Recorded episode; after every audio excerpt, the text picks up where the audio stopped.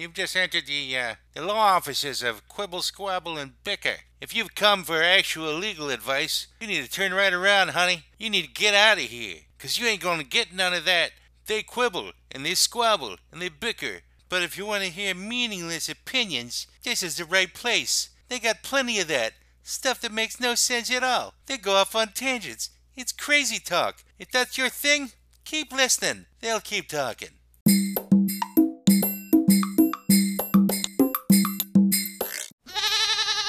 Welcome to the law offices of Quibble, Squabble, and Bicker. We have made it to August 5th, 2020.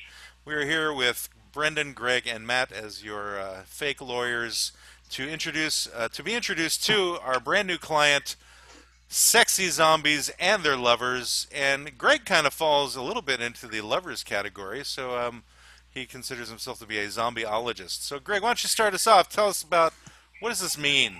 Sexy zombies, their lovers, your life, and It doesn't really mean a dead lot. Dead bodies, Greg. And, and let's just clarify, I'm not just uh, refer to myself as a zombieologist. I have many degrees from many universities. I, I've guest lectured Oh, at uh, Miskatonic University, many universities across the country and the world give on this topic. Bob the Subgenius uh, lecture hall. Yes, they Okay. love me over there. But uh, and lo- and we picked that title just because people sex sells apparently. But really, I've been a zombie lover, or I should say a zombie fearer. Is that a word? Someone who's a feared, so someone who's a feared zombies. Ever since I saw my first zombie movie in a church, I saw Night of the Living Dead when I was ten, in a church. And I was been terrified of zombies ever Wait a since. second. You saw Fear- The Night of the Living Dead in a is- church? Fear is a word in Florida. In a church. He was, he was feared of zombies. Just Feared. putting it out. I was a feared. But Yeah, what, my- what kind of yeah, church was, was a- this? Well, I was grew up Catholic, but my movies. friend was Protestant, and I guess Protestant people are more uh, prone to hucksterism. This guy was such a charlatan. On Halloween, he had a print of Night of the Living Dead. He'd go to churches as like a nice, safe Halloween thing for kids to do, so they wouldn't run around getting into mischief. And the way he would sell it was give a little lecture at the end, ex- using it as a parable for Christianity basically saying, see, in this movie, the zombies were non-believers and the humans were believers. It was such bullshit. So oh, many wait a kids, minute, wait a minute. so many kids were crying at the first 10 minutes and parents had to take their kids out because they expected, hey, this is church approved. I Oh guess my this movie's okay. It's not kid approved or church approved. That movie's really fucking scary even when you're Uh, older. Yeah, no kidding. I think it's actually completely appropriate because Jesus was a zombie. Yes, the first. He Well, was like not in the as we know. beginning. not later, in the beginning, later. but, But he but became one. Yeah. he Yeah. became a zombie, and that was sort of what drove his stardom. I think that that Christianity are really a part of the client here. They're really zombie lovers. But he was kind of like the opposite. He was self-aware, and he was also encouraging people to eat his flesh, not the other way around. Okay, so Ah. He had he had some kind of weird zombie gender fetish thing was going on, but he whatever. I identified mean, as a different Well, he would be more like the uh, the Yiddish dybbuk, which is uh, essentially a spirit that comes back to life that um, doesn't necessarily haunt, but has some kind of purpose. And usually, it's more of a nefarious purpose, though, than um, what Jesus' plan was, which is to get people to, you know, come to heaven. Um, is that like the Yeah. Babadook? The, Um, no, no. The the, uh, actually, I've been doing some Duke? reading. I was reading recently on the gjenganger, which is a Scandinavian term for a revenant, which is a spirit or ghost. But prior to that, I was reading on the Dybbuk, which I will. Uh, so it's essentially it's a malicious possessing spirit believed to be dislo- the dislocated soul of a dead person. It's supposed to leave the host body once it has accomplished its goal, sometimes after being helped.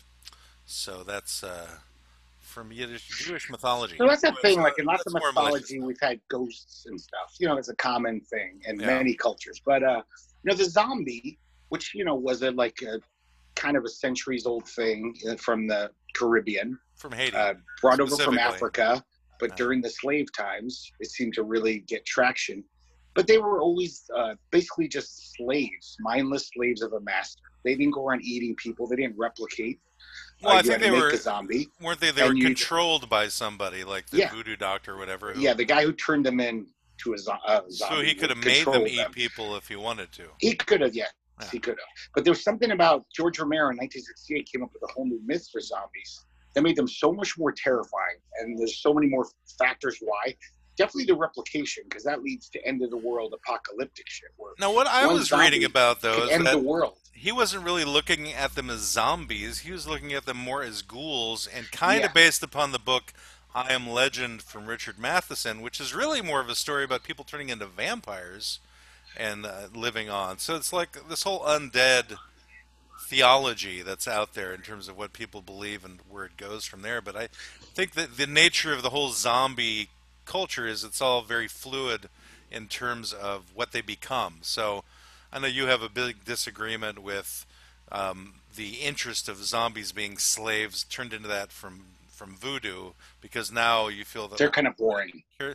I suppose, but it's the They're history of it, right? Well, I, Yeah, you know, a lot of things don't start off necessarily as scary, and they get scarier along Yeah, the yeah. way. But you know, things are changing along the way. But I still find it interesting that the word zombie got associated with Romero's work in Night of the Living Dead, considering he didn't even call them zombies; he called them No, right. And so, but I'm they wondering- were though. He didn't call them that, but they they were dead. They ghoul a ghoul could be you or me who just likes to eat dead people. That's a ghoul, a human, a, a live Right, creature. They're ghouls, not zombies. But 'cause zombies, the zombies those were zombies were dead though. In George Romero's first movie, like you had to shoot they, them they in the brain. returned. You Isn't could, you isn't could really chop their arms off; they'd still be coming at you. They were they weren't just human anymore. They were some monster, new kind of monster that you could only Well, kill them. well, by the the, the their Haitian brain. the Haitian uh, uh, zombies were dead. Also, they were just They weren't really actually the real myth. They really just were like deprived of oxygen. No, I'm sorry, this is reality. There actually are stories of like guys who make these workers. Basically, they give them lobotomies by uh, keeping the oxygen from their brain, so they became retarded, mentally retarded, and Oh, then they no, couldn't not that word resist. again.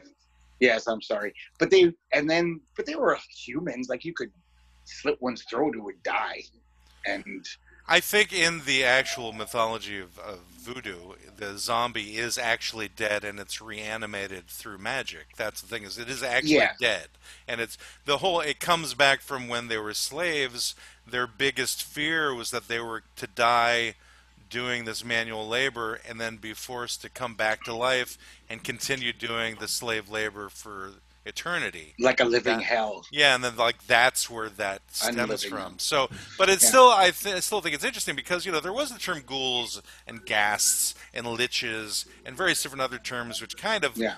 can be associated with zombies, and it's just interesting that the word zombie from the Haitian folklore got associated with Romero's zombies from Night of the Living Dead. It's all because of Romero. Even though he didn't call him he, the first one, he called him ghouls. yeah, but he didn't, so it can't all because of Romero. It has to be somebody else It's the innovations that he created, though. Made Right, I think you're like missing my about zombies. where where I'm looking at is more the etymology, of Etymology, the okay. current zombie usage. In other words, who I- Right. first coined the Right. term I think it zombie was- for his things? I The think it was etymology of zombiness. Pretty soon after his movie came out, I think in the '70s, people started calling those zombie movies because there was a few. There was a very small handful. It was basically a genre that barely existed for a long time. Now we can't even imagine that zombies being so popular. But when I was a little boy, there was like ten movies I could watch with that kind of zombie. Like I'd hunt them, me and my friends would hunt them down. There weren't enough for us. We'd be like, we need more zombie movies. They're not making enough.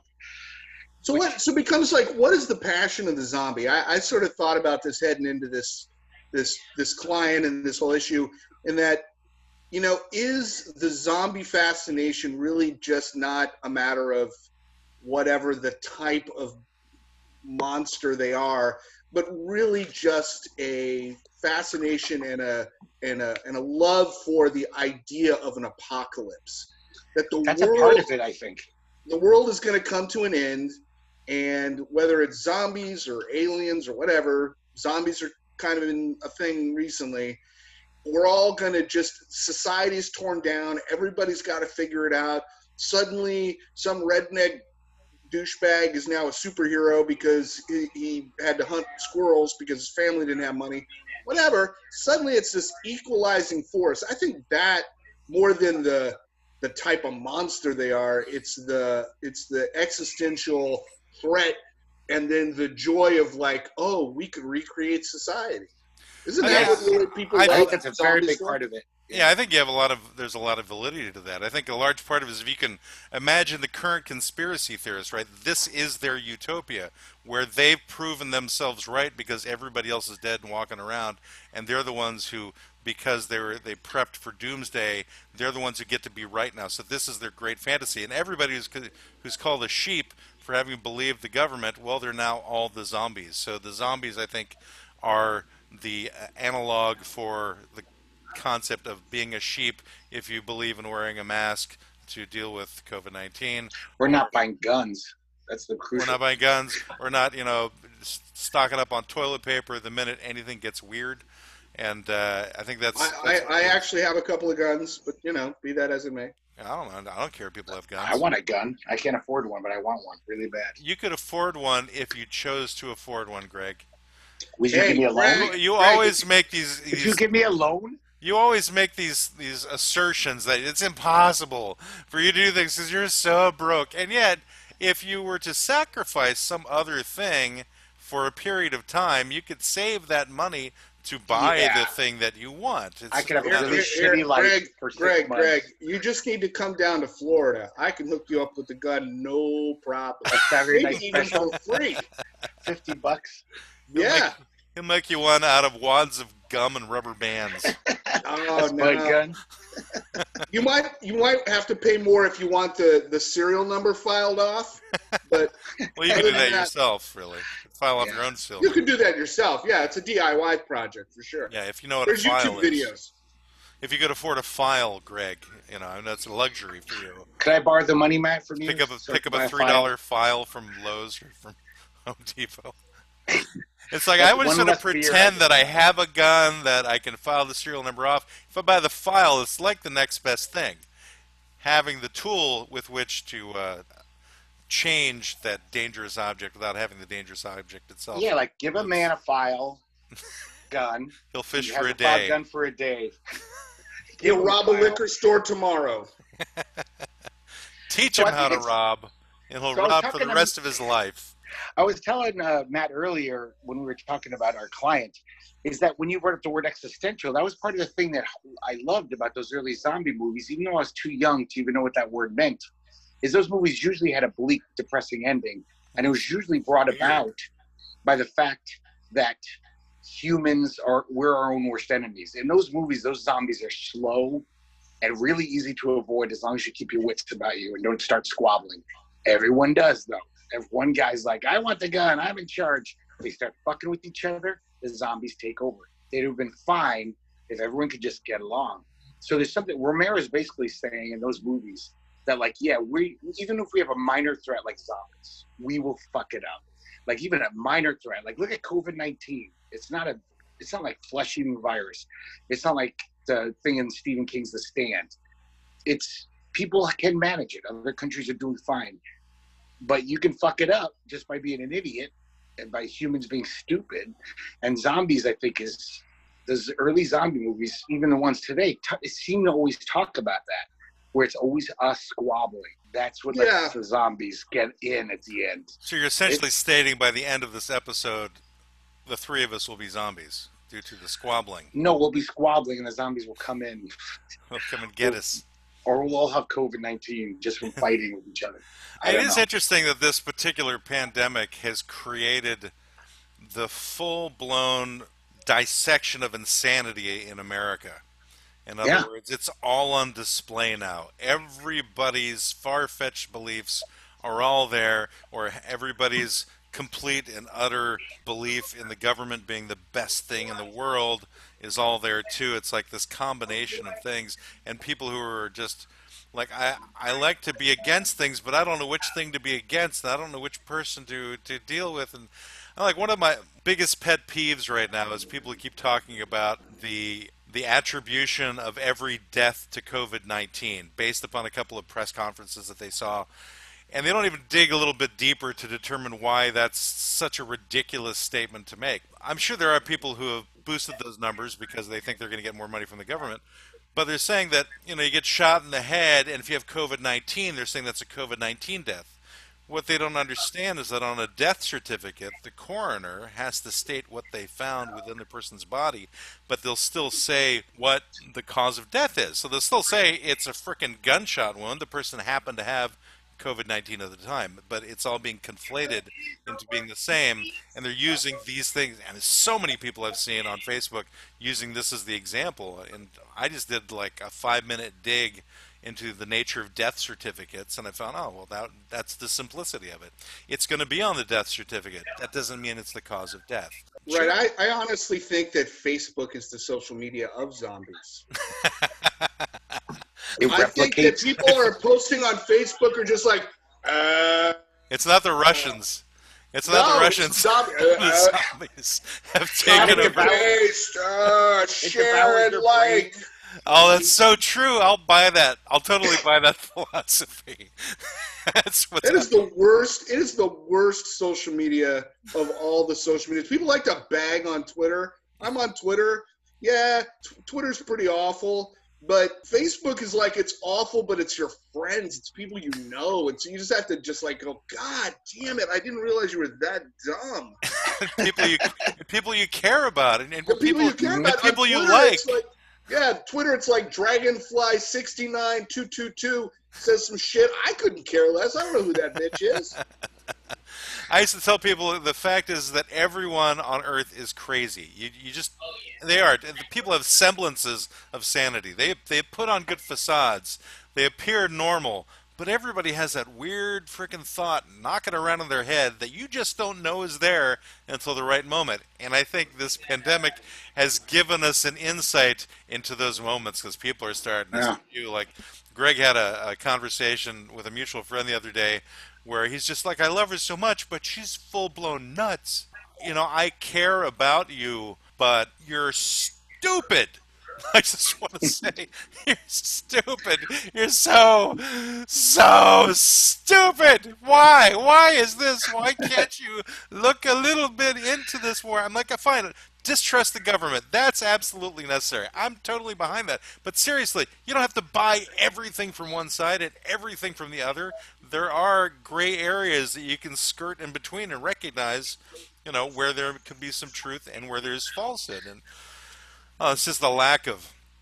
You know, if there were zombies today, like for reals in this country, Well, there'd be a lot of forty percent of Americans wouldn't believe there were zombies. No, someone Brendan's right. They're they're managing things on Facebook. That's where the zombies are. That's where they are. I know, but even beyond that, there'd actually be people who believe some. There's be all these conspiracy theories. There's no zombies to scare us. and Whatever. Oh yeah, I'm sure. I'm sure there'd be Facebook posts like zombies are like "Arr," down, and they're like, no, they're just on drugs, and that's why we need stronger drug policy. Those guys Yeah. are on meth. No, they They're won't say that. What they'll say is, "Oh, I haven't seen any in my neighborhood. Do you have any friends who turn into zombies? How many friends do you know turn into zombies?" I think that's inflated because of the fact that they'll get more money that. from the government if uh, they say that that they died because they were zombies and they came back to life. But you're like, yeah, people are shambling around. I see that all the time. Just stay in your home. Be quarantined. Get away from it. Then won't be happening. And then you'll be Herman Cain. You'll be dead because you've got COVID nineteen. Anyway, sorry. Where'd You that come brought from? that back to Herman Cain. I don't know. Somehow it all tied together to me.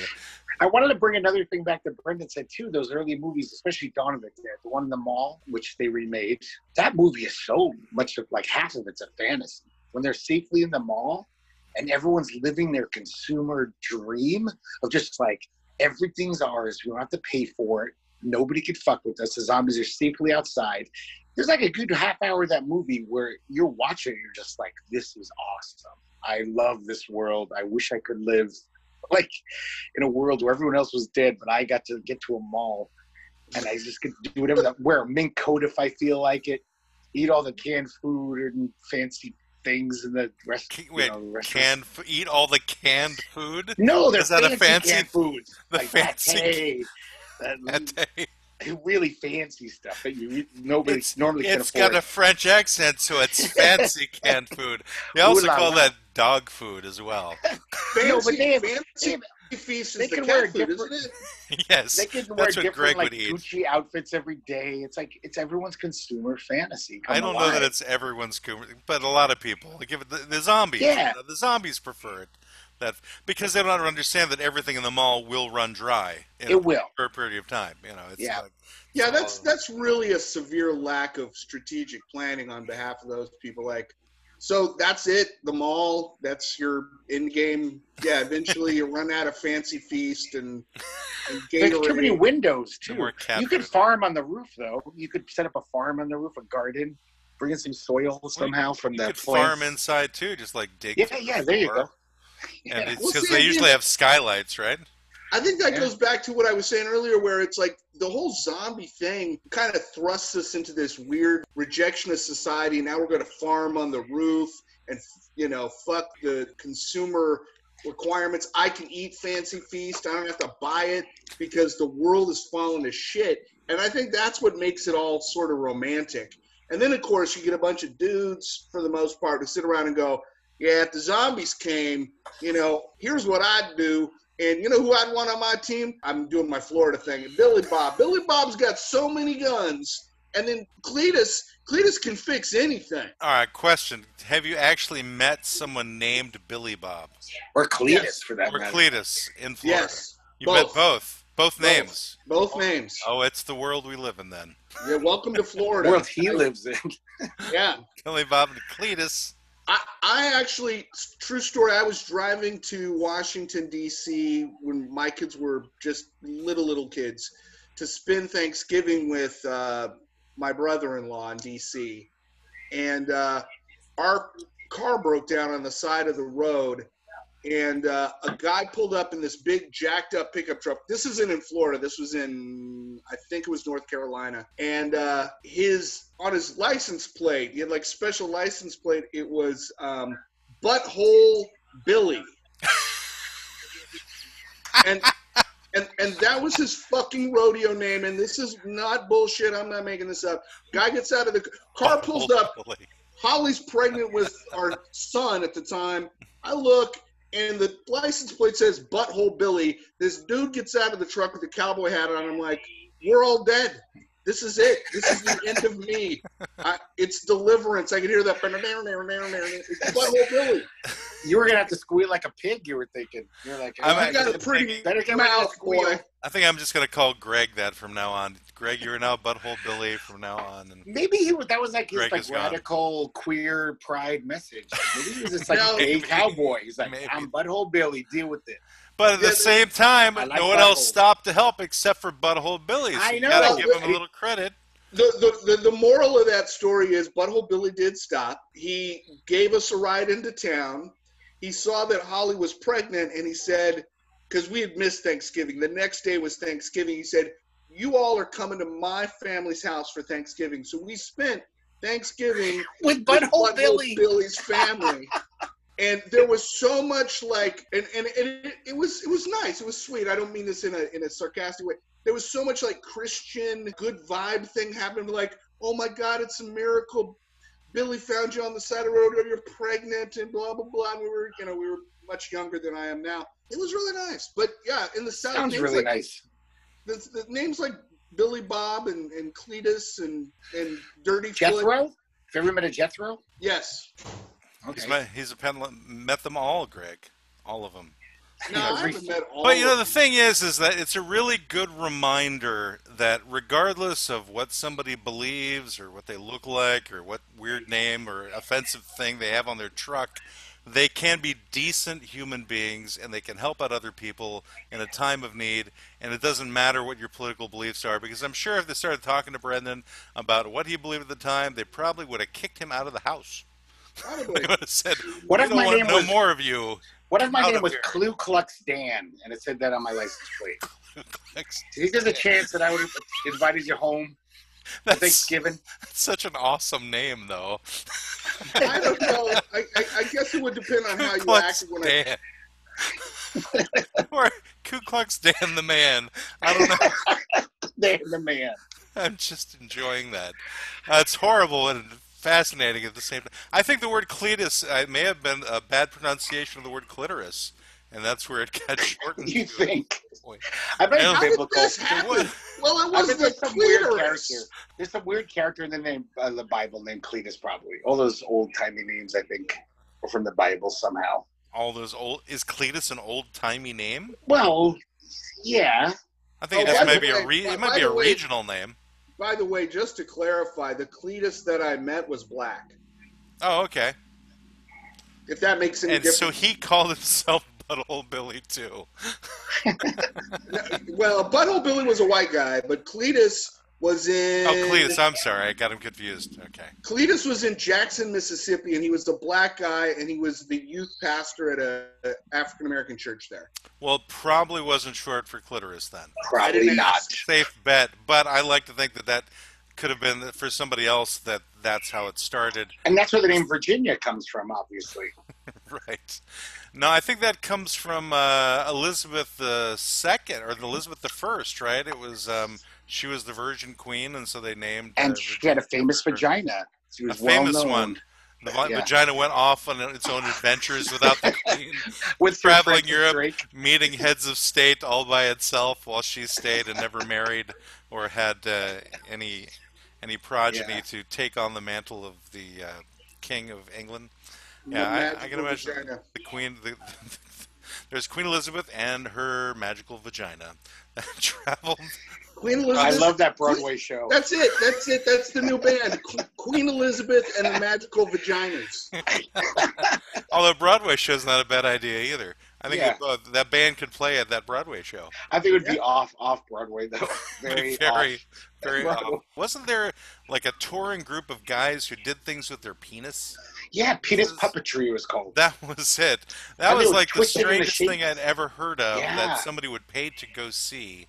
And it's like, why would you want to go see something like that? I just don't understand. I, to I, learn I is such a accidentally ran form. into that at Lollapalooza, and I have not recovered.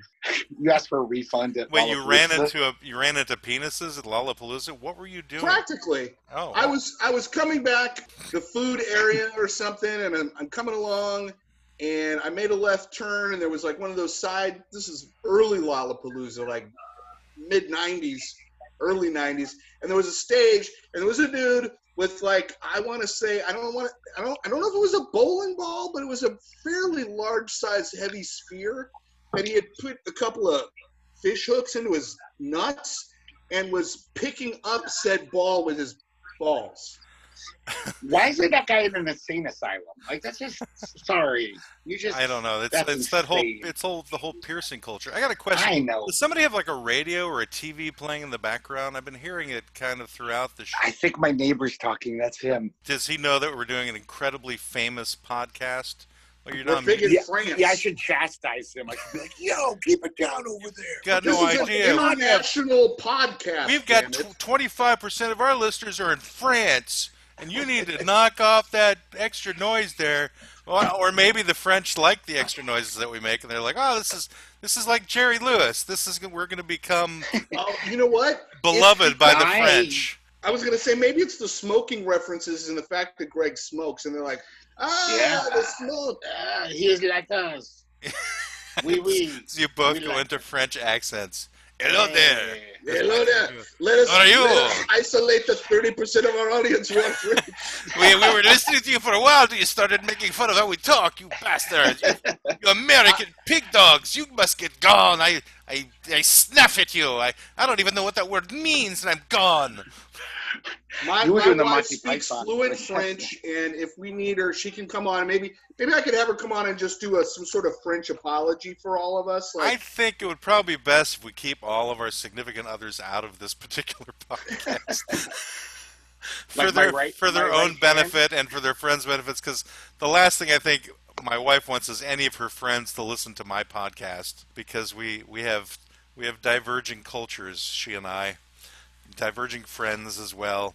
It's all um, very carefully delineated as to not to bleed over too much, except for you know during holidays when we'll let Greg come over and, and spend some time and offend everyone else.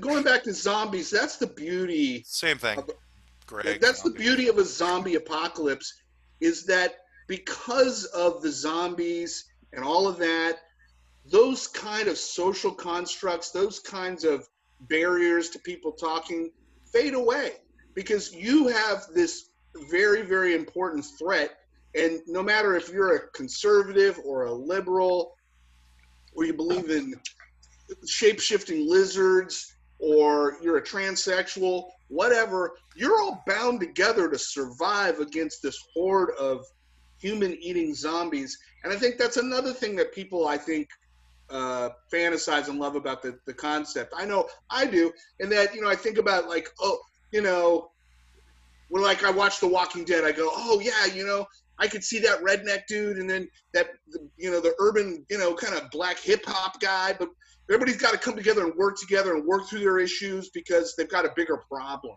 I think that's really the thing about apocalypse movies is that humanity comes together, whether it's a comet coming in or aliens or zombies. Humanity has to bind together and forget all those things that keep them separate at Thanksgiving dinner. Well, but, but what we've learned just through our own pandemic is that they'll come together in the beginning, and then when people start yeah. thinking about it and getting comfortable and starting to see where the advantages are, it all starts coming apart. Yeah, that's what we see in The Walking Dead too. Is you have these different groups that are created, and they're like, okay, I just need more of their stuff now, so that we right. can survive. Because you know, if you keep it contained, if you bring in incursions, you're going to have more of an opportunity for people to croak and turn into zombies. But yeah, I don't know. So let's just let's pose this to our zombieologist. So, Greg, if you were in the middle of a zombie apocalypse, how would you survive? Well, we have to talk about two different kinds of zombies. The, I'm uh, talking about classic you. slow. No, I'm talking about me. Okay. The, you know the classic slow zombies. I would yeah. be like, I could survive this as long as I don't lose my head and I'm not stupid. Fast zombies, I would kill myself as soon as I could. I would just, how can I kill myself the quickest? Those are impossible to fight. Those are fucking terrifying. But slow moving zombies, yeah, I mean, basically, I could keep them out of my house. I mean, but you know, the fast moving zombies, um, those are very popular movies too. Mm-hmm. For example, like what's that most recent Korean one that kind of has changed the, the genre? Oh, that's Train a great Busan. one. Train to Busan, right? Oh, so that's good. No, I like them a lot. Movie. I like those movies, but I wouldn't in that world. I wouldn't even try to survive. I'd be like, they're You're just like, I'm going to become one of you. That's no, well, I don't want the I don't want them eating on me. I just want to die nice and quick and painless because I know they're going to get me, and then there'll be ten of them around me. Like those scenes in zombie movies that always terrified me was when someone gets caught and they're just sitting there going ah. yeah, but why don't you just be the one who gets you, you like isolate one zombie off on your own, have them bite you in the arm, and then you just become a zombie, and then they won't eat you after that. You'll become one of them right at that moment. But that's not good either. It's death. I'd be uh, dead. Well, it's your brain death, is dead. It's death, and then you're back to life again, roaming around. No, but you're not back to life. Seeing the sights, you're getting to like travel the Everything countryside. that makes me me is gone. Like they're non-sentient anymore. Depending upon the movie that you're in, like that's true. If you this like, what was that? Return of the Living Dead, the one that uh, yeah. had them eating brains for the first time? Yeah, yeah. And they actually started running. They had running zombies in that movie for the first time too. Yeah. Return of the Living Dead, and so they could talk a little bit, and they had still some a little bit of knowledge of what happened before, and they were able to discuss that they like brains, you know, so they could at least speak that much. So you could have that They're much. pretty stupid, but they did seem to even have like callbacks to their old memories. They'd yeah, so that's things. not a huge step down for you already, Greg. I know. I don't really do much with my brain. My brain isn't well used anyway. So, but I would just, I, I would just be shambling by, along. I would definitely, I would not want to get caught by even the slow movie zombies. So I would just do my best to, you know, find some guns, find some friends, definitely, because you gotta have friends. Because no matter how well secure you are, you gotta sleep sometime. Yeah. As long as I one, one or four people, but fast moving zombies, man, I would just check out. I'd be like, oh fuck this shit. Well, there's got to be like some safe place you could be in, you know, where you can find a way to to manage it. Again, taking out the human element of screwing things up let's say you're with a group of people who are working together. Mm-hmm. What would be like the optimum zombie uh, sanctuary, not for the zombies, but for yourselves away from the zombies? This so is funny that you say this because as a zombieologist, and yes, before I was an accredited zombieologist, I was a zombie nerd, you know, just as a kid, and I would before you were accredited. I would seriously walk around as a kid, looking at different buildings, thinking, "Ooh, that's a good place." Look at that, no windows, no windows on the first floor, blah blah blah. You know what's a great place downtown Portland? That Armory. You know, I think they call it the Armory. It used to be the Armory, which all got bars in the windows. It looks like a castle. It's all brick, uh, stone. I seriously walk around thinking about buildings where I hope I get to go to there's a zombie apocalypse. You know what's a really good place though? Porn stores. I noticed. Porn stores never have windows. They never have windows. They have all the edible panties you can eat Right. and edible lubes, and they got porn. So if you're lonely, if you're all in there by yourself, you got sex dolls. Well, with the lube though, you could just grease yourself up, and the zombies couldn't get a hold of you. And you Like, got, slip the- you right got the off. guy in the you got the guy in the overalls, you know, who's just They get rel- they get a you know, hold of willing, you. willing to suck your dick if you know. If you had a full body lube, you would just squirt right out of any zombie huddle. Eventually, they'd get you. Come on. But no, porn stores never have windows. They're always these like, you know, they always have great security doors because they're always in high crime areas. You're like this big, like bolted. uh I can't think of the word, like jail doors. You know. Yeah, I I always thought the best place was a prison. I thought that when they Oh, yeah. when they got- when they got to the prison in, in The Walking Dead, I'm like, that's perfect.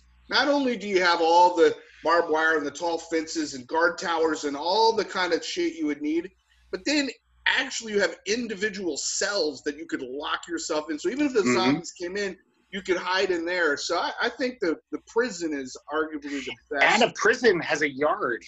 Actually, has land. You could Mhm. farm there, but it's all Yeah. still protected by huge walls. Yeah, I thought in terms of the cells working out optimally, because plenty of people die in their sleep, right? So if you're in a cell and you shut the door, you, you turn into a zombie overnight, then everybody's safe from you too. Right, right. Or or Joe gets bit, but he doesn't die right away, and we're not just gonna, you know, put a axe in his head. So we put him in a cell. We talk to him throughout the night. In the morning, he's a zombie, and then we shoot. Yeah, I think another one one thing that always came through my head when I was looking at it is like, well, you know, the zombies aren't great climbers. You know, they're not really good. Depending upon the movie, though, I think there was Yeah, World War Z, they're pretty damn good. Oh Yeah, God, that's World true. War Z. Fuck those zombies.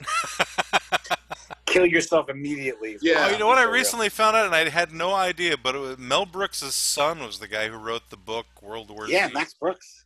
Really? Yeah, really good no book, idea. by the way. Yeah, and- it. Yeah, he also wrote like the zombie survival guide or something like that. I'm like, oh, that's he certainly created his own career away from his dad. But anyway, getting back to like where it would be safe possibly to be get away from zombies is if you're in a, a good forest where you can create tree cities. In other words, you'd be up from the ground again, not with the World War Z zombies because they can obviously just climb over top of each other.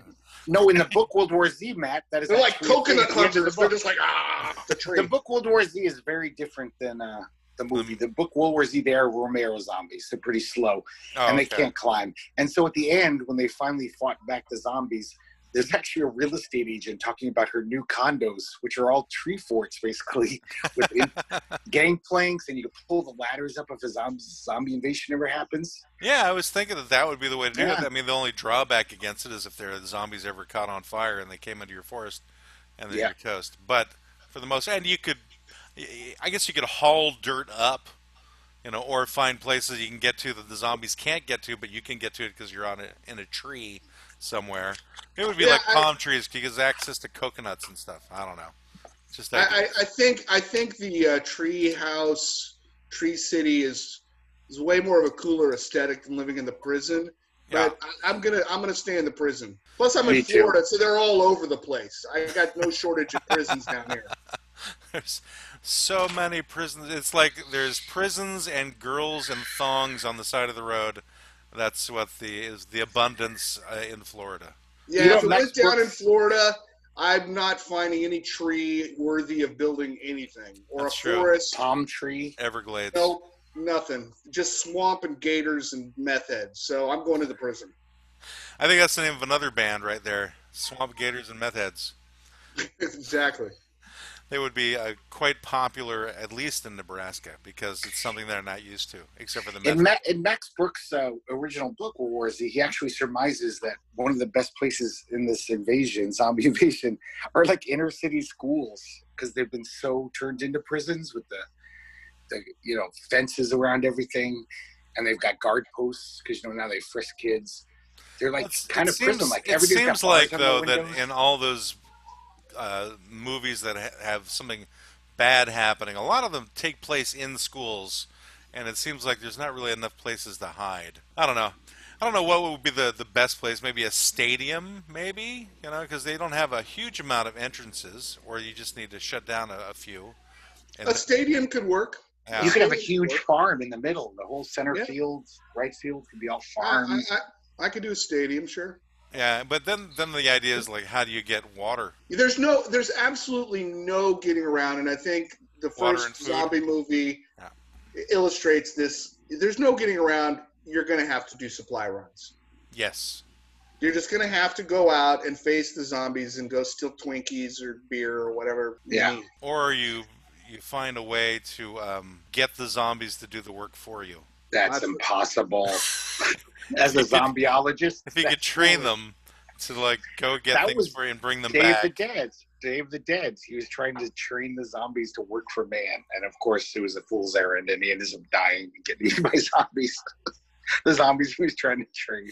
Well, going back, going back to the the Walking Dead, I thought probably my favorite character, at least for a couple of seasons, Michonne, when she had like the two zombies chained to her with their jaws cut off and their arms cut off, so they were, but they were a distract. That was a pretty good use of zombies as a as a workforce. I didn't think it would work though, because they'd constantly be. She couldn't walk with them because they'd constantly be reaching behind her themselves to try to eat her. They still Yeah, want to eat didn't her. have arms.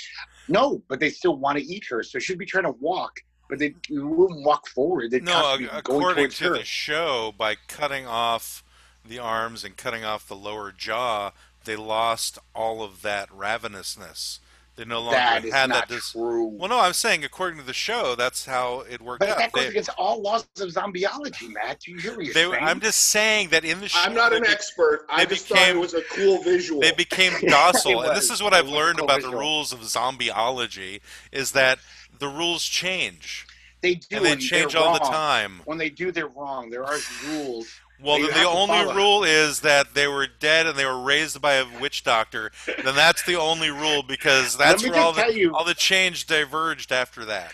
Why Okay, some so- of the rules are important is because they make them more scary. Like, for example, some other zombieologists have come up with the f- idea that even though zombies are slow and they're dumb as fuck, you could easily outwit them. They just they have no other thought in their brain except wanting to eat you. You can't trick them. They have no sympathy. It's not like, oh wait, I have a baby. Look, don't you have some sympathy? They're just that's the scary thing about zombies. They will never stop trying to eat you. And no matter what you do, 24 hours a day, you got to go to sleep. They're still trying to eat you. No matter what happens, you rip their jaw off. There was in Day of the Dead, the one where the guy was trying to train zombies. He actually says, "Look, I've taken the stomach out of this zombie. He has no need to eat anything. He has no digestive system, but he still wants to eat us. Like we, you put your hand in front of his mouth, he's going to chomp at it. It's it's supernatural. It's crazy. I know it's fantasy. Is it But there's something supernatural? So, it's so terrifying that idea that these creatures they will never ever stop. They won't have other interests. They won't say, "Hey, maybe we want to just relax today and not try to eat people." Every Right, so based upon that particular movie, that's what you're basing. no, many movies. All right, fine. But all I'm saying is that it changes. You can change those rules. Like they change it from, you know, chewing on any part of the person to just wanting brains in that one movie. Yeah, yeah. And then being able to. And that was still a great movie. I still love that movie, even though it went Right, and then you my- go to like 28 days later, where it's you know these creatures Those are not zombies, Matt. I'm sorry. that run after you. They're, it's Yes, it's still still follow the zombie trope. Yes, they follow. It's just like Basically, were saying- so what's the definition of an actual zombie? It doesn't necessarily have to have all of those criteria. The main criteria is that it's undead, that it was dead and came back to life in some No. manner. what you said earlier, Matt, about I Am Legend, that Yeah. follows the zombie fear. Like they replicate, they take over the world. They will try to. They will. I guess they'll eat you. They'll Well, no, they're they're more vampires than zombies. I know they are vampires. yeah, but, but definitely yeah, I was going to say that But it's I am Legend. They're not zombies. zombies in the classic. But they are the same fear of like. Well, they're oh, they undead. Take over. Yeah. Yeah, they've taken over the world, and they keep replicating, and you can't. You know, it's still that trope. If you want to use that word, which I'm not even sure me, what it means. If I want to use it, it's you're the one using No, I it. said- Speak for that's what I'm saying. yourself. If you want to use even that know- word, I still don't know what that word means, but I think I get the gist of it. It Yeah, uses the no, it's, it's trope. cow brains. The Greg. zombie motif. Trope That's is cow brains. and that's stomach. No, shh, True. shh, Brendan, shh. Menudo. I had him in going. I know what tripe is, Matt. I'm Hispanic. So Oh, so today you're Hispanic. The other day, As we say, tripe in my culture. tripe, My people call it tripe. tripe over your tongue. so so let me ask you a question. times I do. Mostly this is directed at Matt. Oh Did no, you, were were you a, a, a Walking Dead person? Like, did you watch the show? Did you how many seasons did you get through? If you did, I've watched all of it except for a large part of the most recent season. I've watched the seek, the, Okay. the spin-off. I watched Fear of the Walking Dead too. oh, okay. You know, I enjoy them. I mean, I, I, I like the dynamics between them. They make it more fun. I like the intensity of it. But there's so much ridiculous stuff going oh, on. Oh, of course, of course. I, Like you mo- never go, where are you taking a dump, folks? Right. No, I get it. I didn't. I didn't How bad it. do you all smell now? You know. Right. I didn't watch. I didn't watch the spinoff, and I think I checked out episode or season eight or nine. Are they at twelve now? I don't know. The season before they killed Rick. That the the season before they killed him. That was the last. season. Spoiler alert. Thanks. See, I don't think he's dead though. Well, okay. Well, yeah, d- d- okay. Yeah. But, but here's I why think was that's. getting- I think that's that. That final episode was an opening to some other later storyline, agreed. just so he can go off and do some movies or something. Right. So so being that we've all watched at least that much of it, so my question is in the beginning, The Walking Dead was a survival story. It was all about them surviving and the zombies were like that was what it was about, was fighting zombies, killing zombies, surviving, all that. Yeah, that first episode was freaking intense, and I thought that's what really hooked me was just this guy waking up in a freaking hotel and going, "What's going on?"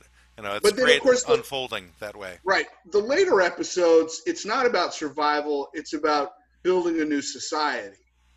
And then the different societies that have been sort of come up fighting against each other. So my question is which of the societies of the Walking Dead given they're all flawed to some extent is the best one and why?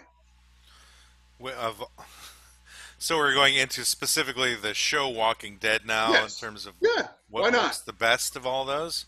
In other words, and, and you can freeform on it. Like, okay, so you have to build this. At some point, you you get to a point where the zombies are just easy to kill because they're just wandering around and who gives a shit. And once All you right. figure it out, Well, how about this? Why don't you start listing out all the ones that come to mind to you, and then we can do it based upon that that memory. Well, you got of. Nagel Society. You've The got what? The what? King Nagel? Arthur. What's a the. Is that his Nagel? name? Nagel and the Negan. Nagel? Negan. Negan. Negan. You've Okay. got the King Arthur guy. All right. Well, let's define. Let's societies. define it a little. Define the society in terms of what its structure is, a little more than just giving their name. Like, what is that particular community about? I haven't So- seen it. So, what, So you haven't seen the show The Walking Dead? I just know of that. I thought you were a society from the comics. zombieologist. How could you not see a show that's all Because about that show zombies? Has pissed my zombieologist bones off so oh much. Oh my god! See, that's why I asked you, Matt, because I thought as a zombieologist, the most significant piece of zombie culture, whatever, is The Walking Dead. I mean, twelve years of zombie crap, thousands of hours. I don't Yeah, know. that's what we don't see enough. We actually don't see the zombie crap either. After they eat, where does it go? You know, I want to see more zombie crap. It's like zombies crapping everywhere. You'd be The second- zombie crap. And would the zombie crap be alive after they ate it?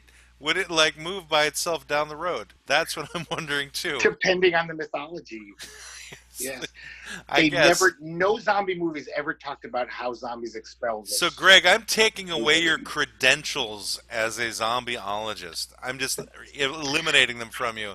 I saw the because you- first nine seasons of Walking Dead. I just didn't see after Negan. All right, That's so you much- saw the first nine seasons. Yeah, Right, I you get the gist of it. Okay, so You've you made got it sound like you bolted it pretty quick. No, I kept bolting and coming back because this is the show I waited for my whole life as a Okay. child. I never thought there'd be a mainstream TV show about zombies. So I can't. I watch every zombie movie, no matter how bad it is.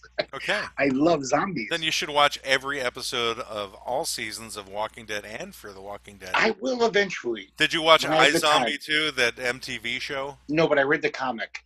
Okay, so it's kind of the same thing. Yeah. Oh, I think I know where the term zombie came from for this particular genre after Day of the Dead. It was an Italian movie that was called Zombie that came out shortly after Night of the Living Dead. By Fulci. Uh, Z-O-M-B, whoever it's by. It came out after Dawn of the Dead. By, by the way. his name was, you know, Pepperoni. Whatever his name was, it was hey, an Italian I take movie. offense to that. oh, good. Italian. He's a French Italian. anyway, so it was actually called Zombie Z O M B I. So I'm thinking that maybe there was like some translation from that that came over to the U.S. where people started Yeah. Referring to the ghouls as zombies. Anyway, but getting back to the question of the societies within The Walking Dead, well, let's look at the first one. So the first one I think we en- encounter is where it's everybody in a circle with the RVs, right? That's like the first community where I, I I would say that that's still survival mode. I think the first one you, we run into is probably the governor. okay, No, that's later. They don't meet the governor until like season two at least. yeah, but I mean in terms of all right, so maybe like there's an earlier community, wasn't there? Like they were in Atlanta, and the community was these. Uh, the old guy, the nice old man in his RV, and uh, Yeah, the very but, first season. right. What, what, what I'm saying is those were still people that were at least loosely organized and just on the run. What. I'm talking about is where they've settled in to something. Ah, Well, no, there was like these uh, these Hispanic guys who had their own place in Atlanta, and uh, they were taking care of old people. Oh yeah. yes. yeah, And yeah, so yeah, they yeah. were like settled in. So that was like kind of the first one, and they're just trying That's to one. survive. And they're in, in the thick of it because that's where like the the most amount of zombies were was because you know around a large populous area you're going to have everybody who was uh, not in their houses now out of their houses and biting people. So Right. there's that. So was that a successful experiment for them? I- Well, you know, like it, they might still be there for all we know. They could maybe go back to those guys. They could still be existing. But again, it comes down to where do you get your food and your water from? Where do you take a dump?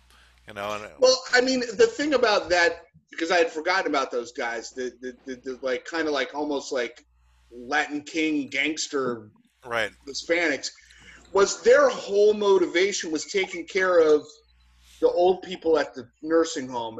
So there was this rough guy, tough guy facade, but really at the end of the day, they were just trying to help the old people, Yeah, they were like orderlies originally. Apparently. yeah, and keep them safe. And Yeah. you know, um, when when that re- was revealed, there was a certain nobility and like, oh, because at first you hated them, and you know what I mean. They were like, oh, they're they're the bad guys, but really they didn't turn out to be bad guys. So you know, I, I'd give those guys a pass. You know, like if I had to become part of a society and I had to hook up with some Mexican gangsters to take care of some old Mexican women, I'd probably be okay with that. Well, I don't think they were just taking care of old Mexican women. They were, I think, associated with like a nursing home or something. So it was people Well, okay, so they were taking care of. That's what I'm saying is that was sort of the the construct. There was this nursing home, and there was a lot of elderly people. Right. Certainly, there were kids and other people involved as well. I'm not saying that that was their singly focused mission. I'm just saying that their purpose was providing a safe place for these people who would otherwise be eaten very easily. So I guess their This- next safe place was when they were at the CDC, right? Mhm. Isn't like the next safe place where they had That's showers. There were But that showers. nut job blew it up. Well, Yeah, no, he didn't blow it up hell. on purpose. That was part of the failsafe. Is like whenever it ran out of a certain chemical or, or some some something. Oh, I can't remember right. what it was. It, like the failsafes kicked in, and it was going to destroy every virus that happened to be in the building. I thought he almost wanted to though. Like he was Well, he almost like, definitely he was yeah, let's just let it happen because because he was conducting experiments and he Yeah. couldn't get anybody else in the disease control business to come up with Yeah. a cure for it either, and so that was like the end of that. So Can I So just say what um Brendan brought up was like very interesting about the zombie thing too? Is it brings up a big philosophical thing. The main first season, probably two seasons, was in this world. Are you Rick or are you Shane? I had very liberal friends who were like, "Oh, Shane's right on. Rick's being a total idiot. Like you got to get hard. You got to just be like, we can't risk any X factor. Yeah, I could be nice to this stranger, or he could bring danger to us. So Stranger just danger. shoot him. danger, Yeah, danger. Danger, danger, just shoot him. And it's like, well, do you want to live in that world though? Like, yeah, it's easier to survive, I guess, for you and your people if you're just killing anyone who comes up to you and just not even taking the chance that they could contribute to your new thing. Uh-huh. But do you even want to live in that world? Yeah, you're surviving, but you're living like a fucking caveman who's like, oh, everyone's trying to kill each other. Not even, you know, like you're not even human anymore. Like, I don't, even if Shane was right as far as, yeah, maybe Rick would have led them astray. They all would have died because he was, hey, let's be nice to these strangers. But what's the other path? Just yeah, let's just lose our humanity. And Right. so, and it's something that dangerous in a world that dangerous. A lot of us are going to confront that. People that you always thought were nice are going to be like, sorry, guys, I am kind of nice in a normal world, but I can't afford to be. I can't take the chance. I don't want my family to get killed. So fuck everyone else. But Or you have an extended screening process. You know. yeah, you could do that too. But it's, some people don't even want to do that. They don't want to take the Yeah. chance. But True. but basically, it's like, do you even want to live in that world? Yeah, you're alive, but every minute you're not trusting anyone. All there'd be- humans are just But because of the nature of humanity, and the nature of most people's drives and motivations, you're going to have a lot of people like that, but you'll have a lot of people who are compassionate and who are interested in doing Yeah. the opposite. So you, there is, it can't be that cut and dry. Some people want it to be that cut and dry because that's how they live their lives currently. no. I didn't say it's that cut and dry. I said there will be different people, but No, I I'm- I'm choose, saying I that- Rick. I'm saying that the Rick's people who want you to be like the guy Shane, there are people like that currently who want it to be like that, and they'll try to enforce that point of view on other people, and they're not going to be able to get everybody to be like that. Only the people that they like, and so you're going to still have all of these different factions handling things in different ways. You can be a person who can kill others if they need to, but still be a compassionate individual. Yeah, yeah. You know. I'm not And- saying be a wimp. I mean, Yeah. Rick is a tough guy, but Rick is also like we got to be humans. Yeah, I'm just We saying that you don't have to choose which world you're going to live in, in terms of whether you only get one or you only get the other, and that's where you go. There's many different worlds that are going to be available, as you know, as evidenced by our current psychoses in our own planet right now. Right. Well, Zombie where planet. that where that really comes up is where we kind of get to the next place, which was um, Zombie the farm. loving. Oh, farm. Sorry, What?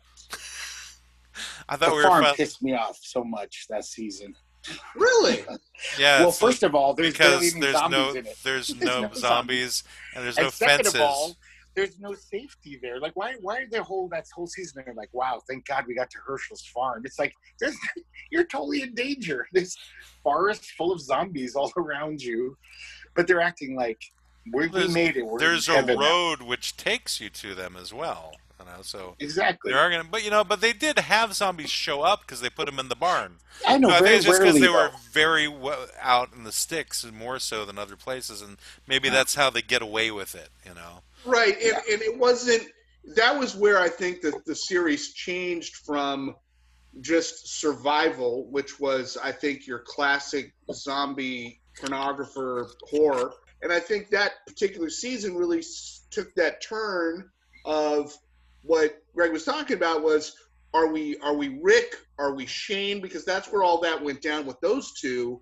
And then you had Hershel who was this good old guy and you know had this nice thing going on. And suddenly there was this like maybe life could be okay. We don't have to just struggle. And then we go from that to the governor I think was pretty much the next thing the prison and then the governor like a year later. I think they lived Yeah. for like a long time in the prison before the governor showed up, right? yeah I think Or you're no? right yeah I think you're right sorry, the rabbit's back, It's hopping across my yard again. Anyway, Okay, take your Adderall, Matt. Ignore the rabbit. You can ignore that rabbit. hey, you know they make good they make good eating Matt I do. I've had take rabbit. uh, I've had ra- I've Yeah. killed rabbits, so yeah, I understand. It's Have just you eaten their odd for me brains? To see the. No, I've never eaten brain, to be honest. However, I'm not ruling it out that I would never eat brain. I suppose if it was in front of me and somebody else who considers it to be a del- delicacy had it and made it and they like the taste of it, I'd probably try it. Not I ate brain. My dad tricked me. He said, tricked "Craig, Here's some.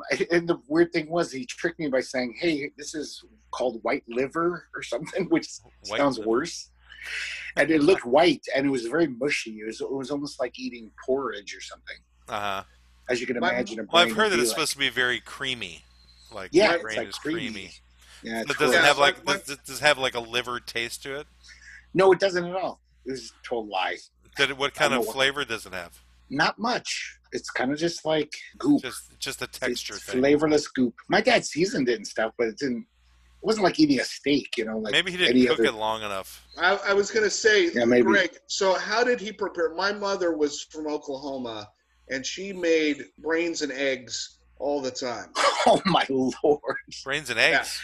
Brains and eggs. So it was basically scrambled eggs, with brains. What kind of brains? So- Uh, Cow. what, what animal? calf brains. Uh, I have a story about squirrel brains, but finishers. Greg. But- No, But- actually, I want to ask Brendan, what did the cow brains add to the omelet? Like, did it really have a flavor? The brain? It didn't have much flavor. It had more of a texture than a flavor. It added something that was a little more chewy than the eggs. And my mother seasoned it a lot with salt because that's just the way they did. So I think it absorbed the salt quite a bit. Mm-hmm. Did it taste like liver? That's the closest I could come to. Huh. So it has like a little bit of that irony taste. Yeah, it had a little bit of a gamey organ taste. You know, like if you've ever had, well, obviously liver or any kind of chicken giblets or any of that kind of stuff. They had that just like, oh, I'm eating a kidney. I can kind of tell. Yeah. Yeah. Yeah, my my parents would occasionally make organ meat growing up, and I was never a huge fan. Although as I got older, I grew to appreciate liver and pate, the fancy foods. As I, Oh, liverwurst is so good. I, I like love a good liverwurst sandwich. I like Braunschweiger. It goes along. Yeah, with. Braunschweiger. I've so actually been good. putting Braunschweiger on salads recently, which is like an interesting combination. But did anyway, bring something up. That's a good call. we, uh, Ah. if we, I don't know if we're close to wrapping it up, but uh, it's called Yeah. "Sexy Zombies" is our well, client and their lovers. and their lovers, and there actually was in the late '90s. There were quite a few, a very small niche genre of porno about zombie porn. Now, how does that They were- work? They were full-on porns. Well, well, yeah, fantasy, I you get know, that like- part. But if you're zombies, It's a movie. It's a movie. So yeah, these zombies are it's rotting and zombies. It was in the But theaters. People saw. They took their kids. But their dick still works. The zombies' penises still work, and the vaginas still aren't all dried out husks, and they have sex. But it was like I was, I thought I might be interested because I like zombie movies. I love zombie movies, and I love porn, especially back then when I was younger. But it was not good. It's not. A, it's not like peanut butter and chocolate. It does not combine well. Zombies and porn. Zombies just- and chocolate. Ridiculously oh. Zombies and peanut butter. repulsive.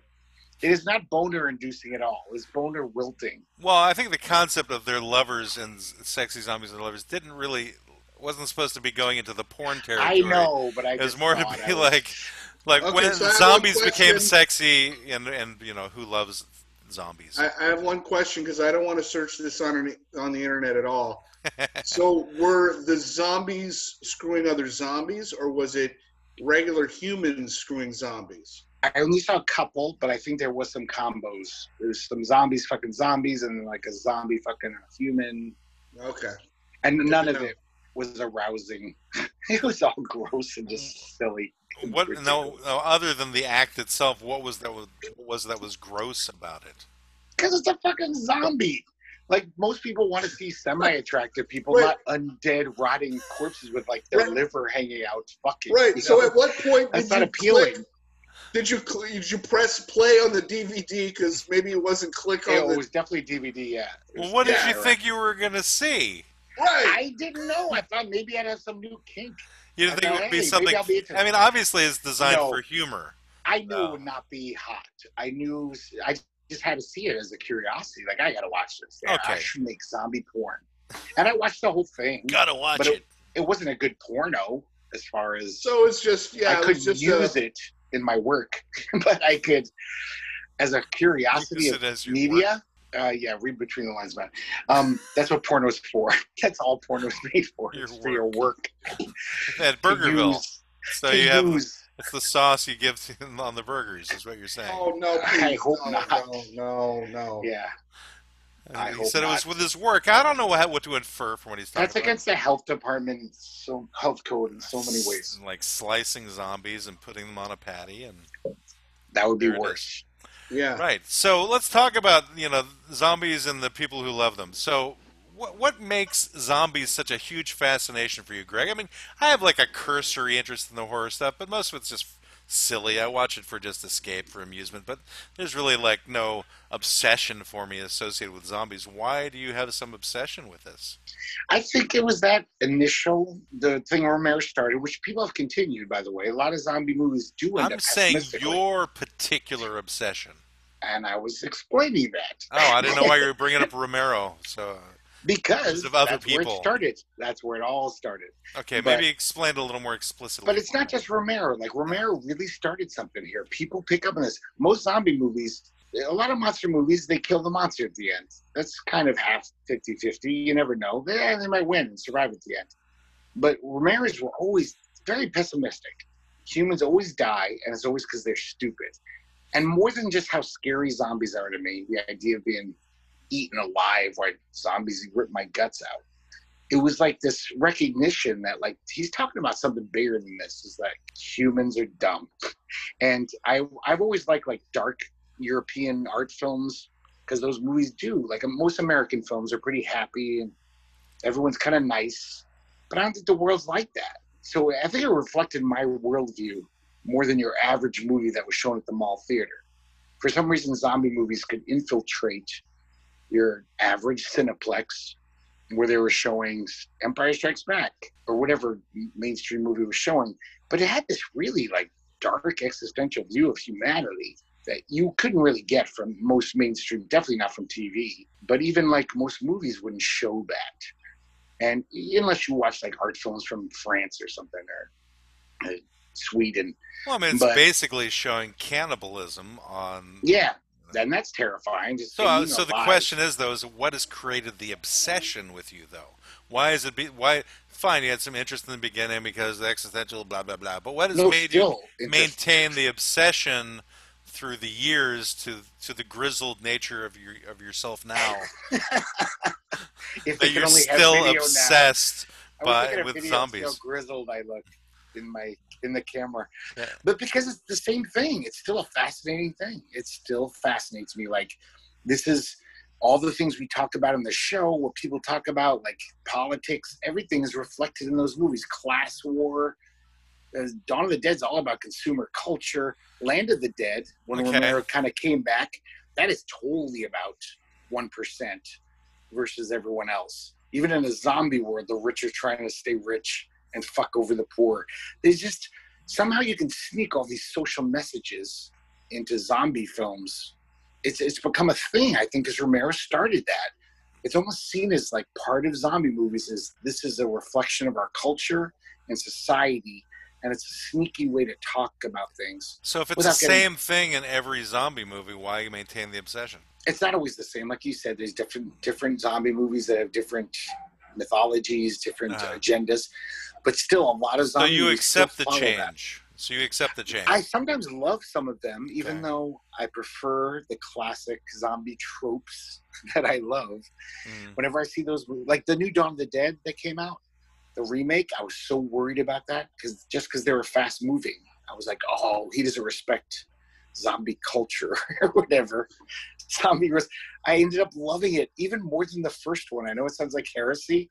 I think I Wait, like No, no, you wouldn't sound like heresy to of the Dead. us, Greg. It might sound to heresy yeah to to a other zombie nerd. zombie Another twits, zombie but yeah, So- yeah, So when did the new one? You're saying there was a new? it was like 2007 or something. yeah, like Ving Rhames was in it, and uh, Huh.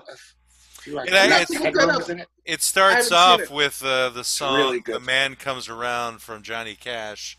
It was like a really good opening song. I really enjoy the opening of it. Oh, that opening scene's amazing. Yeah, I'm gonna have to look it up and watch it. Brendan, at the very Yeah, it's not the bad actually. It, it was probably one of the first movie zombie movies where I went, "Oh, I kind of like this." if Brendan, Brendan, if you watch the first ten minutes of that movie, you will. It's some of the best first ten minutes of a movie ever made. Like where holy I'm- I'm fucking definitely- shit. Yeah, I'm definitely checking it out. So, so I, I don't know that I'm certainly not a zombieologist, but you know, I'm I'm a fan of the genre. So why? I think that for me, you know, anytime I watch a movie, generally speaking, I kind of, and I think most people do, you sort of project yourself into the movie.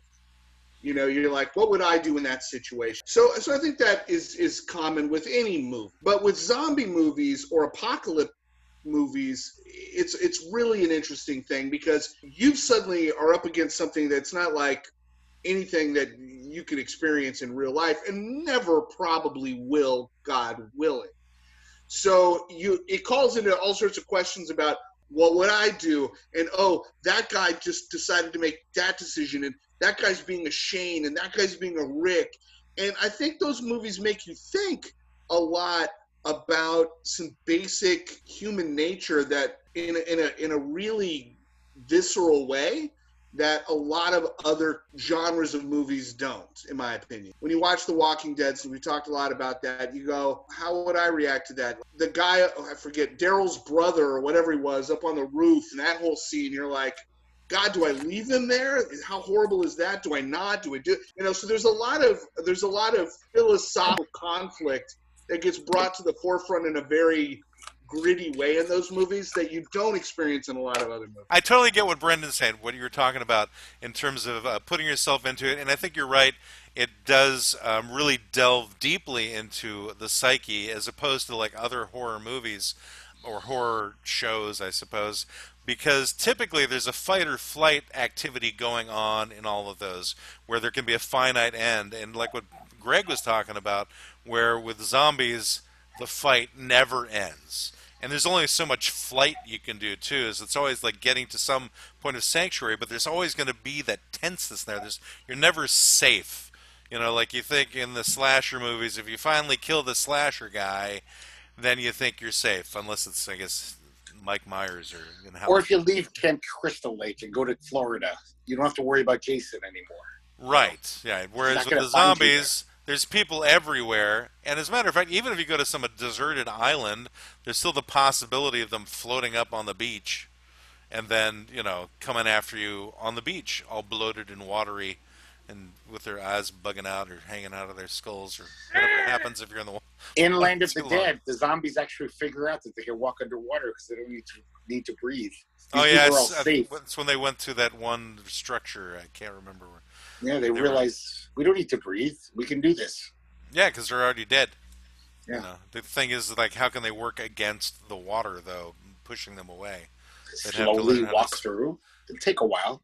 I suppose. You know. Okay, so I was I was the current my... can take you away. That's true. That could happen.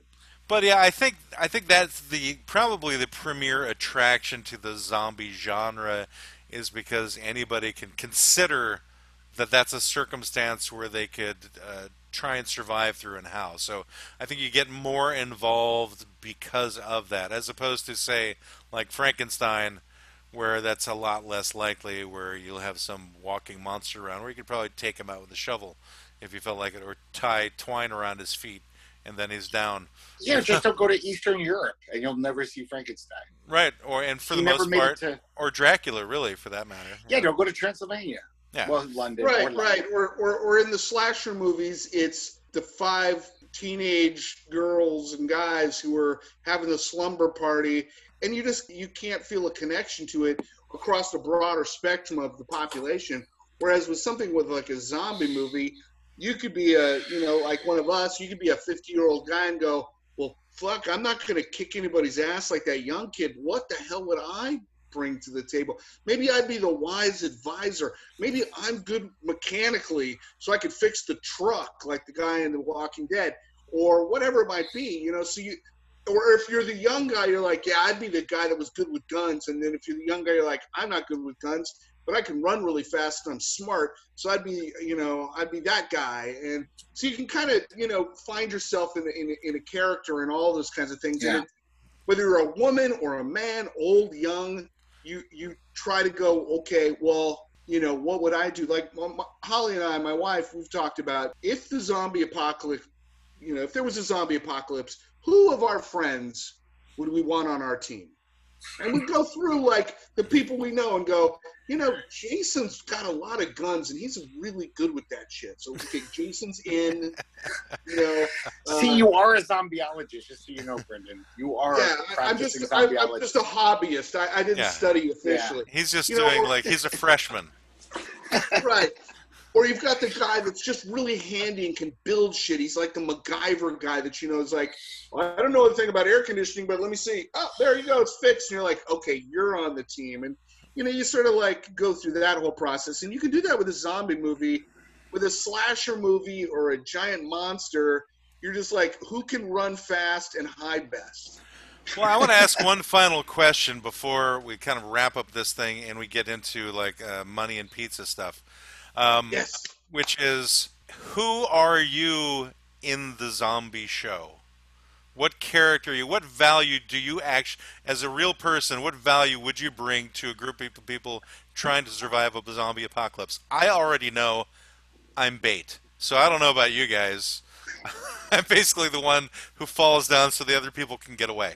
So I'm like, oh damn it, I'm just too slow. Maybe I'll just hack like in Zombieland. So I'll just have like parts of me that I can feed to the zombies, like take off an arm and a toe or two, throw this, they can chomp on it. Anyway, but that's basically what I see my fun because I have no real life value really other than yammering and talking to people and annoying them. So you could make the PR right. against people not believing in the zombies. You could be like, "You guys are wrong. There's proof here. I'm gonna." I could I could find the right radio frequency to explode the zombies' heads, maybe. That's what could be done. It's you couldn't do that. Tune that, you know, figure you that You're just a out. college DJ, man. You don't have that kind of skill. just because you were at a, had a college radio I DJ. I know. Show. I still know how to read books. I could find books.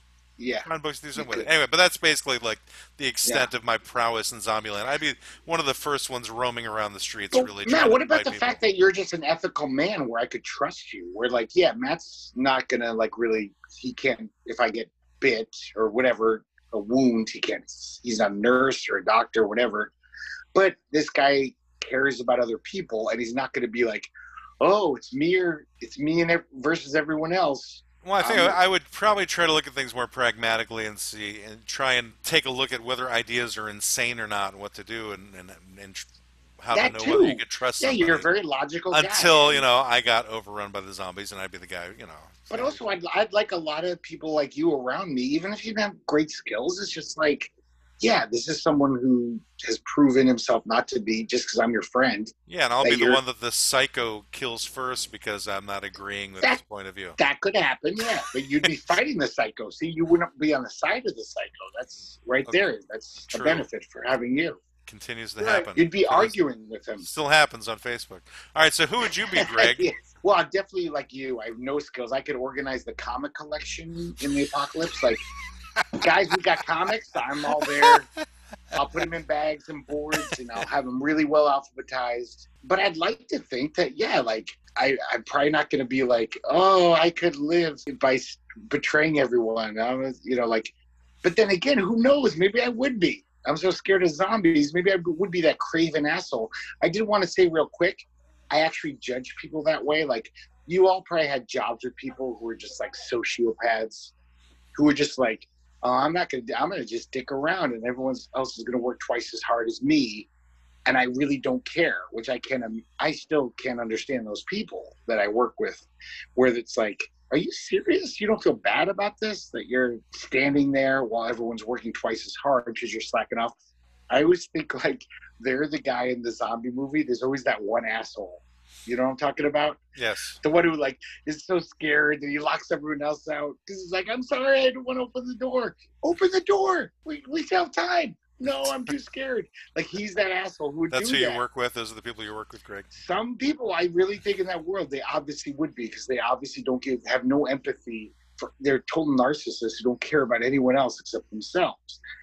And it's no biggie now. Now it just means, oh, I every shift I got to work harder because this asshole.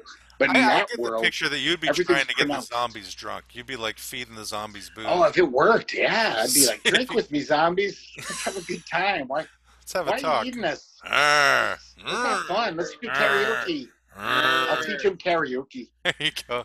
Get them to sing. All right, how I'm about sure you, they Brendan? sing Alice in Chains.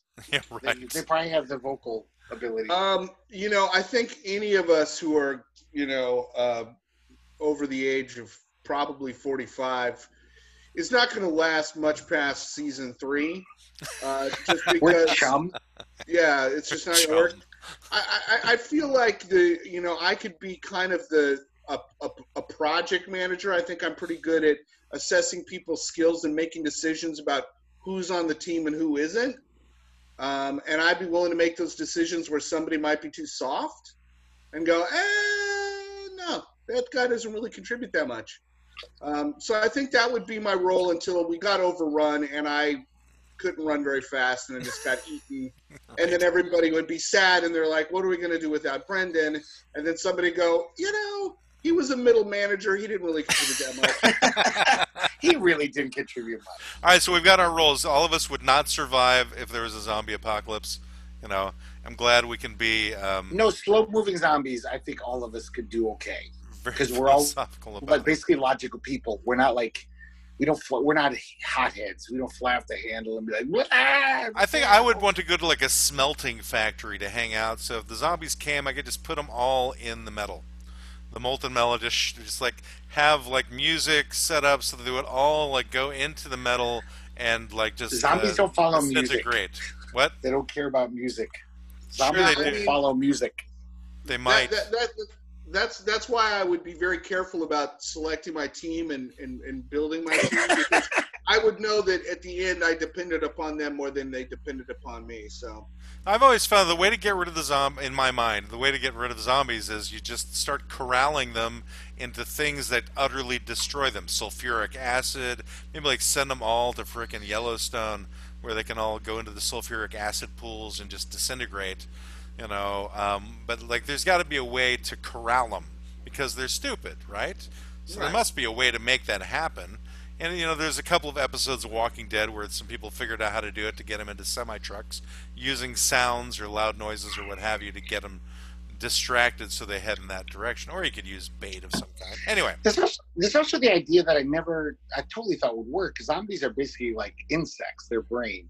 So if you were on a canyon that wasn't that wide, you could just have guys standing on one side of the canyon and all the zombies would just slowly keep dropping over the canyon.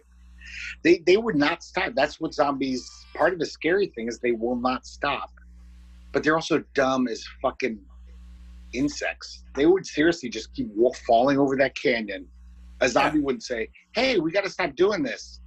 But you know, canyons have openings and they could get out of the canyon. No, they, they, but they'd be pretty injured, so they could crawl out of it. Yeah, they'd be pretty harmless after that. well, maybe. Maybe if they, would. fell They're- down a they're canyon. No, I know, but they're- all their legs would be broken. Zombies still have the thing of like if you chop their leg off or break their leg, they still have to crawl around. Right. but they will never die. Yeah, but then you'd have this big mound of zombies, and eventually Yeah. they would just be landing on top of each other. Yeah. walking down, and then they wouldn't. But yeah, there's there's got to be ways to be able to do that. I mean, they found ways to control it in the show. They just didn't take it to full zombie crushing and utter destruction mode. They didn't think big enough. Yeah, Uh, so that would be like I think my another role of mine is like how can we destroy them all in the most efficient way, um, so that they're in little tiny bits and they can't come after you at all. Well, this is what I, another nerdy thing I have because I'm such a zombie nerd. When I watched season three, or I think three of Walking Dead, when they were in the prison safely for a year, there should have been duty every day, eight hour shifts. You you- stand at a fence with a pole and poke every zombie's brain through their eye socket, kill as many zombies as you can. Just keep killing them every day. That's it's like a job. Hey, you got your eight hour shift. You're gonna stand at the fence because the zombies are all there and just kill as many as you can. You would have killed, decimated all the zombies in that area eventually. After a year, you would have decimated a lot of zombies because they might have turned into a herd eventually, which they did, and then they overran the prison. But like they were lazy. They were like, ah, we're all safe here.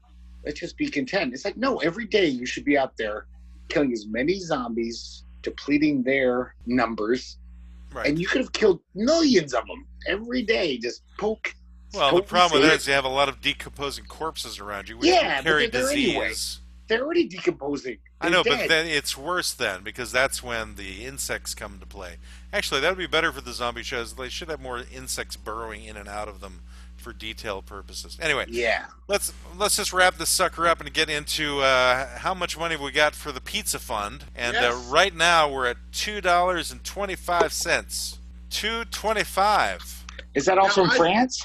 I don't know where it's from. I, I saw I saw online, at least down here in Florida, we can get a Pizza Hut two topping pizza for nine ninety nine. I think we get cheaper than that here. I think sometimes Domino's has like a six dollar. They have a five ninety nine deal if you order a couple of things. Yeah, yeah. Anyway, but we've gotten 274 total plays, estimated audience of 25. So thank you, 25 people, of which three of them are here, and we've probably listened to them in different platforms. So are we? Do we feel that we've given our client uh, due time, sexy zombies and their lovers. Have we? Uh, I don't. I could talk about this for ten hours. oh god, and I would die. I think. I know. I don't expect you. Zombies to. I'm just saying. Ten hours. I, I feel I feel we've covered the client in terms of the client situation and, and, and how we should proceed. I, I, I think that I, Proceed. I think that the zombies genre is going to morph and change. You know, I, I think we've pretty much run the course of zombies because we just beat it to death with Walking Dead. yeah. But I think apocalyptic movies with some crazy threat that you can't just solve easily is always going to be a part of our culture. So how does that lead us into uh, our next client? So for actually next week, next week, everybody, there will be it's mummies. there's our no podcast. client. There'll be no podcast next week because I'm going to be in a national park somewhere and probably have no internet access more than likely. So we'll be taking a week off from this particular podcast from the law offices of Quibble, Squabble, and Bicker.